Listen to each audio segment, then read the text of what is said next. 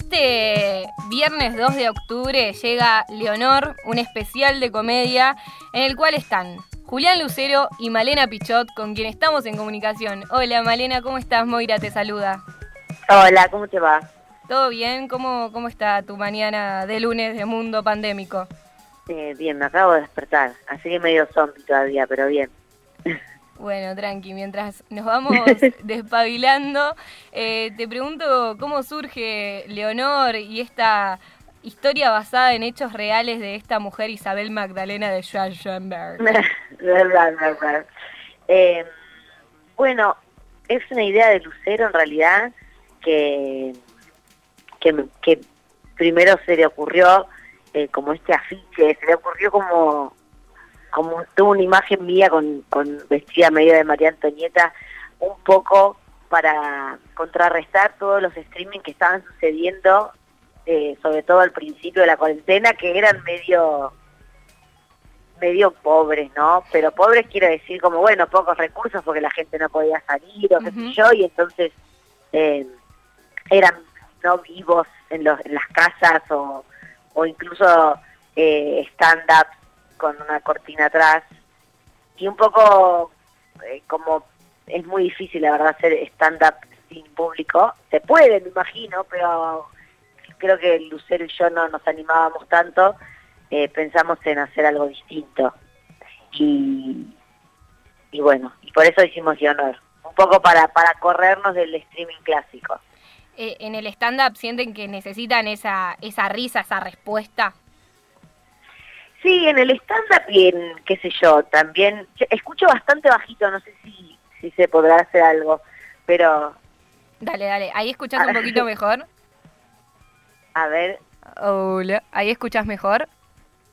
Eh, bueno, eh, sí. Eh, sí, sí, creo que el stand-up sin, sin el público no es yo no me animo a hacerlo. No sé si no se, no puedo decir no se puede hacer, porque me imagino que hay gente que lo está haciendo, pero yo no me animo a hacerlo.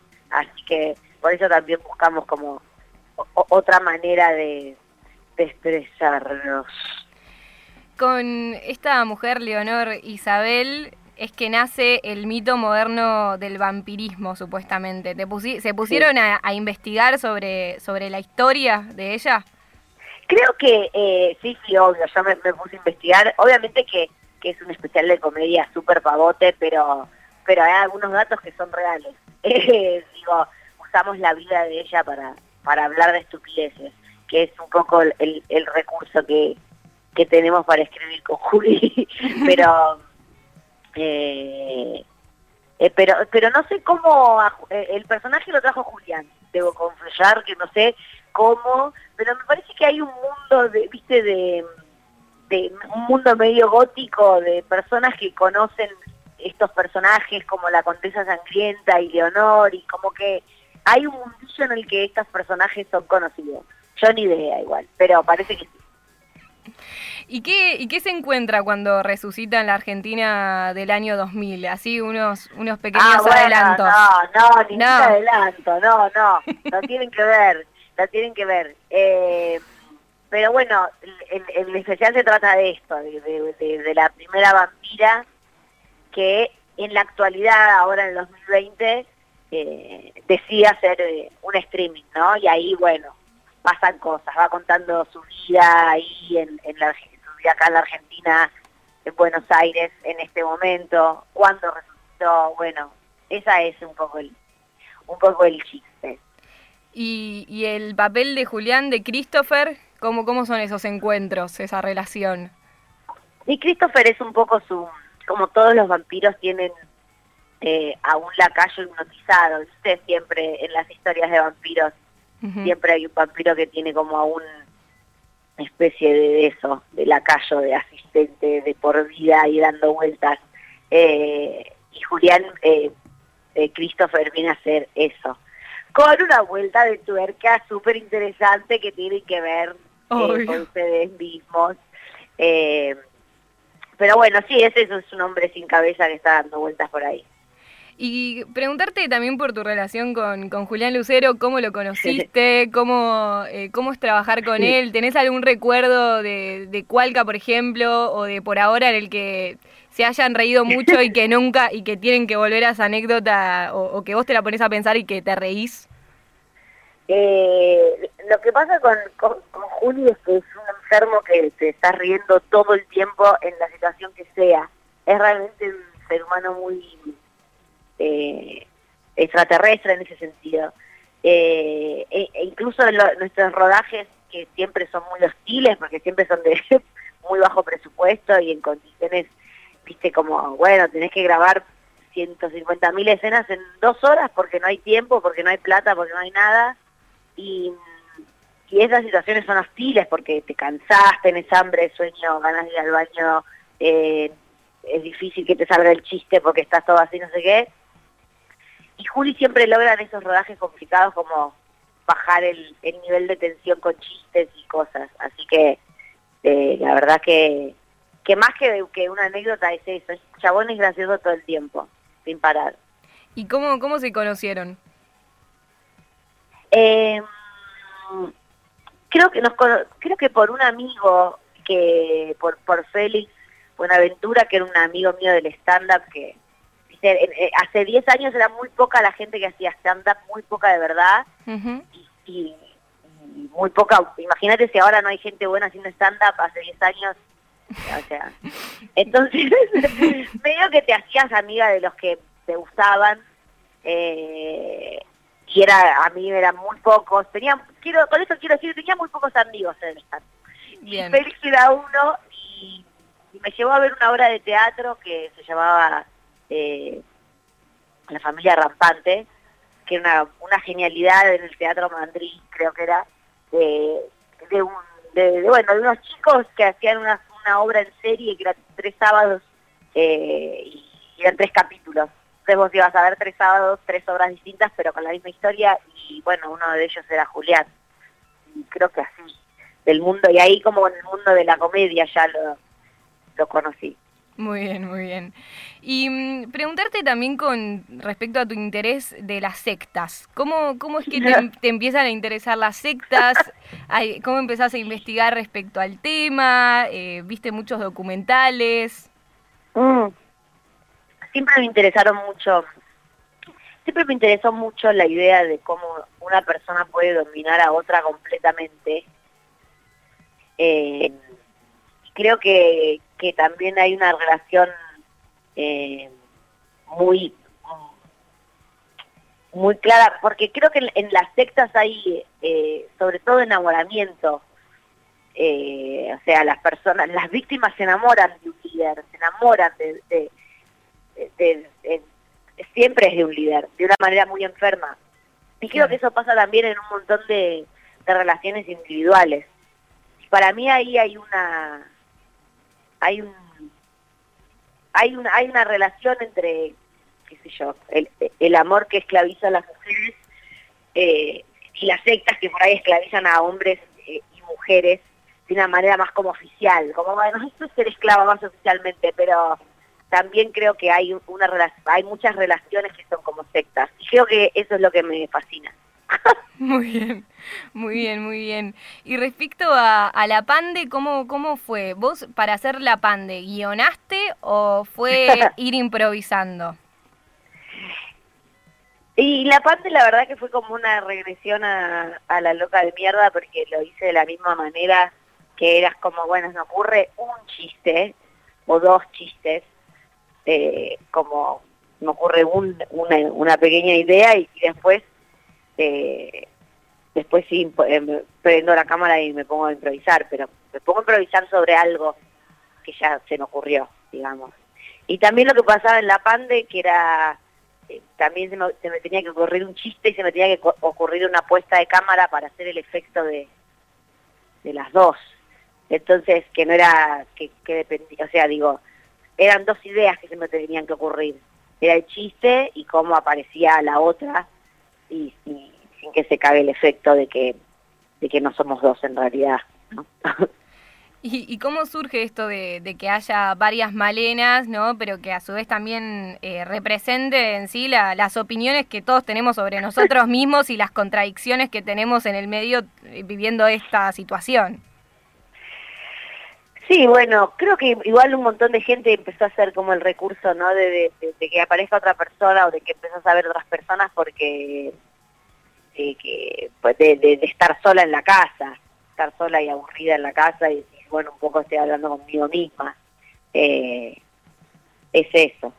Y bueno, y los chistes que son así como reflexivos un poco son los chistes que me gustan hacer en los videos, ¿viste?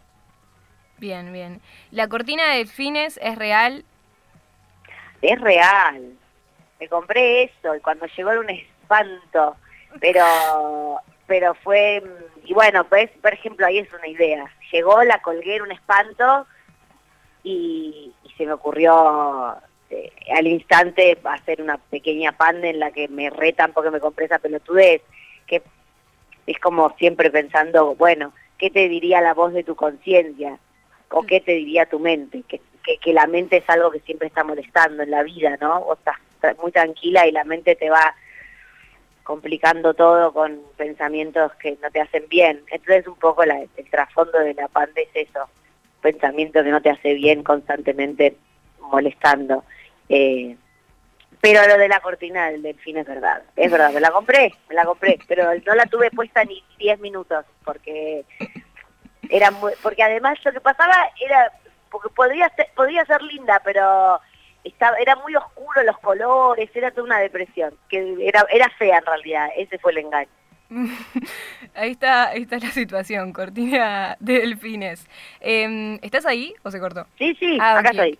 No, recién mencionaste a, la loca de mierda y bueno, vos empezaste hace bastantes años ahí en YouTube con la loca de mierda. ¿Cómo es tu relación hoy en día con YouTube? ¿Cómo te llevas con YouTube actualmente? ¿Qué pensabas de los contenidos? ¿Ves mucho? ¿Cómo vivís esta red social? Em, no, sí veo un montón de cosas en YouTube. Eh, nunca son youtubers, pero eh, bueno, es, eh, qué sé yo, no sé, me, me, llevo bien porque obviamente yo las redes las uso para promocionar mis, mis, mis obras o mis, o mis cosas o mis shows o lo que sea. Y entonces la verdad que tengo una buena relación. Pero todo lo del documental, la polémica esta de las redes sociales es real son una droga siniestra que nos está matando, sin lugar a dudas. Y la verdad que, que lo que a mí me pasa para hacerlo más, para hacer, para responder una cosa más simple pero real, eh, lo que me pasa con los youtubers es que mm, ya soy de otra generación, no los entiendo, no entiendo lo que están haciendo. No, no puedo juzgarlo porque soy como una señora grande juzgando algo de jóvenes que no entiendo. Lo que me da pena es la gente más o menos de mi edad que hace cosas de jóvenes, que es como, ya estás grande, está bueno YouTube, podés subir miles de cosas interesantes, parece patético que estés haciendo lo mismo que hace un chiquito de 20. Esas cosas tengo para opinar, pero bueno, no sé. Muy bien, muy bien. Em, bueno, preguntarte tal vez algo que ya lo dijiste mil veces, pero bueno, parte de, mi generación que tenemos tipo 22 años, medio que crecimos. ¿22 tenés? Sí. Hija de puta. medio que con mis amigas crecimos eh, viendo Cualcas, ¿no? Fue medio nuestra educación emocional en la secundaria, lo comentaba un rato antes. Eh, y preguntarte cómo surge Cualca y cómo, cómo fue el camino que hizo Cualca. Ah, eh, bueno, en, eh, en ese momento, que no me acuerdo si es 2012, creo, me, me, me llaman de mm, Duro de Domar, que era un programa que estaba ahí, Cualca. Eh, como me, llaman para que hiciera algo en Duro de Domar, por supuesto con, casi sin presupuesto y qué sé yo, lo de siempre, como que hiciera algo de humor. Primero más que nada para que sea como panelista, pero como que hiciera alguna sección de humor. Y entonces eh, yo ahí les dije sí, pero vengo con un grupo de chicos y eh, te entrego el material terminado. Eh, y entonces no sé cómo, viste un error en la Matrix, me dijeron, bueno, dale, Entonces yo junté a los chicos de Cualca, los que algunos no se conocían, creo que Juli Lucero con, con Tuni no se conocía y Charo con Tuni, o sea, como que había, uní gente que no se conocía. Bien. Y, y, y bueno, y hacíamos eso, grabábamos los domingos como 20 horas y grabábamos tres sketches y después los entregábamos y la verdad es que era bastante flashero que nadie nos decía nada del contenido. Más que nada yo creo que porque no les importaba, pero pero pero salimos al aire la primera vez y ni habían visto lo que iba a salir en la televisión. Y, eh, y, después deja de estar en Duro de Domar eh, y, empiezan a producir ustedes Cualca. Y sí, después del segundo año como que estábamos muy cansados y no ganábamos nada, nada, nada de plata. Entonces creo que pedimos más plata y nos dijeron que no y, nos fuimos y hicimos eh, una temporada por crowdfunding que, ya no existe más o existe pero no mucho, no sé. Y esa temporada por crowdfunding la hicimos también con mucho amor pero nadie ganó plata. Y bueno, nada, es muy difícil hacer todo ese trabajo que hacíamos sin ganar plata y, y bueno, entonces lo dejamos de hacer, pero eh, más que nada por eso. Muy bien, muy bien. nunca conseguimos plata. ¿Tenés algún, alguna anécdota que, que, te venga de Cualca que, mientras que estaban grabando algún algún sketch en particular? Muchas supongo, pero tal vez alguna. No, es que sí, son muchas y eh, yo tengo un problema de, malísima memoria, que, tipo, soy la peor para preguntarle esto, pero la verdad que era todo muy... Este, era todo muy caótico todo el tiempo, porque mm, eran situaciones de rodaje muy caóticas. Entonces, qué sé yo, anécdotas miles, pasaban cosas todo el tiempo, pero no sé, cualquier cosa que cuente ahora va a quedar como, no es tan gracioso. Y tipo, no, pero en el momento fue gracioso. ¿Entendés lo que te quiero decir? Como que no se me ocurre ninguna que, que sea infalible. Pero, pero sí eran situaciones muy locas. Todo el tiempo estábamos como, digamos, todas las escenas era entrar a un lugar y pedir permiso para poder hacerlas. Nunca teníamos un lugar alquilado oficialmente ni nada. Entonces, eh, digamos, era como una cosa muy muy de guerrilla, de ir por la ciudad buscando lugares para grabar y ¿viste? entonces siempre pasaba algo raro. Pero bueno, no sé, te voy a tener que decepcionar en este sentido. No, no, no, no para nada, no decepcionas para nada. Em, bueno, ahora vamos a pasar a un pequeño juego que se llama ah. de los memes radiales. Complicada la situación. Un meme a lo radial. Sí. Contar los memes es terrible, ¿viste? Cuando contás un meme que nadie se ríe porque es, hay que verlo, pero a ver, dale, ¿cómo es? Esto es así, tenemos eh, dos canciones finales que van a ser el remate de lo que, de una oración o dos oraciones que se digan, ¿no? Un remate va a ser triste y un remate va a ser feliz. Por ejemplo, el ejemplo es, llegué a la radio, me hice el mate y se me cayó toda la yerba arriba del teclado de la computadora.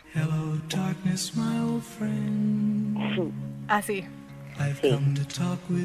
Y la, y la parte feliz puede ser, por ejemplo, salí a, salí a la calle y me encontré que mi vecino finalmente se puso bien el barbijo. Perfecto, memes radiales, entendí. Y, nada, esos son los ejemplos. Eh, si quieres puedes empezar por el triste, por el feliz, lo que se te ocurra, podemos pensar algo. Pero vos querés que yo piense una situación. Sí. Y ustedes le ponen el, el, remate. radial. Sí. Ok. Eh, complicado. Complicadísimo. Muy complicado. A ver, a ver. Eh, la puta madre. No pasa nada. Todas las que se me ocurren son con mate y barbijo encima ahora. Bueno, pero no importa. No, no, pasa nada. No pasa nada, pues eh, es, el, es el punto. Muchísima presión, pero lo voy a conseguir. Eh, no me agarré COVID, pero me quedé pelada. Sí, claro. Sí, sí. Me representa. Tristísimo. ¿En serio? Un poco sí. Se me, cayó, se me cayó un pedazo de pelo. Pero bueno, ya está. Eh, lo puedo tapar igual, no se ve. No. Me dijeron, me dijeron que es estrés. Bueno. Estás re angustiada, quedaste muy angustiada. ¿Estás bien? Que necesitas ayuda. ¿Qué- no, no, ya está. Eh, Ya, lo- ya está, ya está. si querés puedes hacer una, una feliz ahora como para compensar. Eh, mm, el viernes se estrena Leonor y la gente después de esta nota va a comprar un montón de entradas. ¡Sí!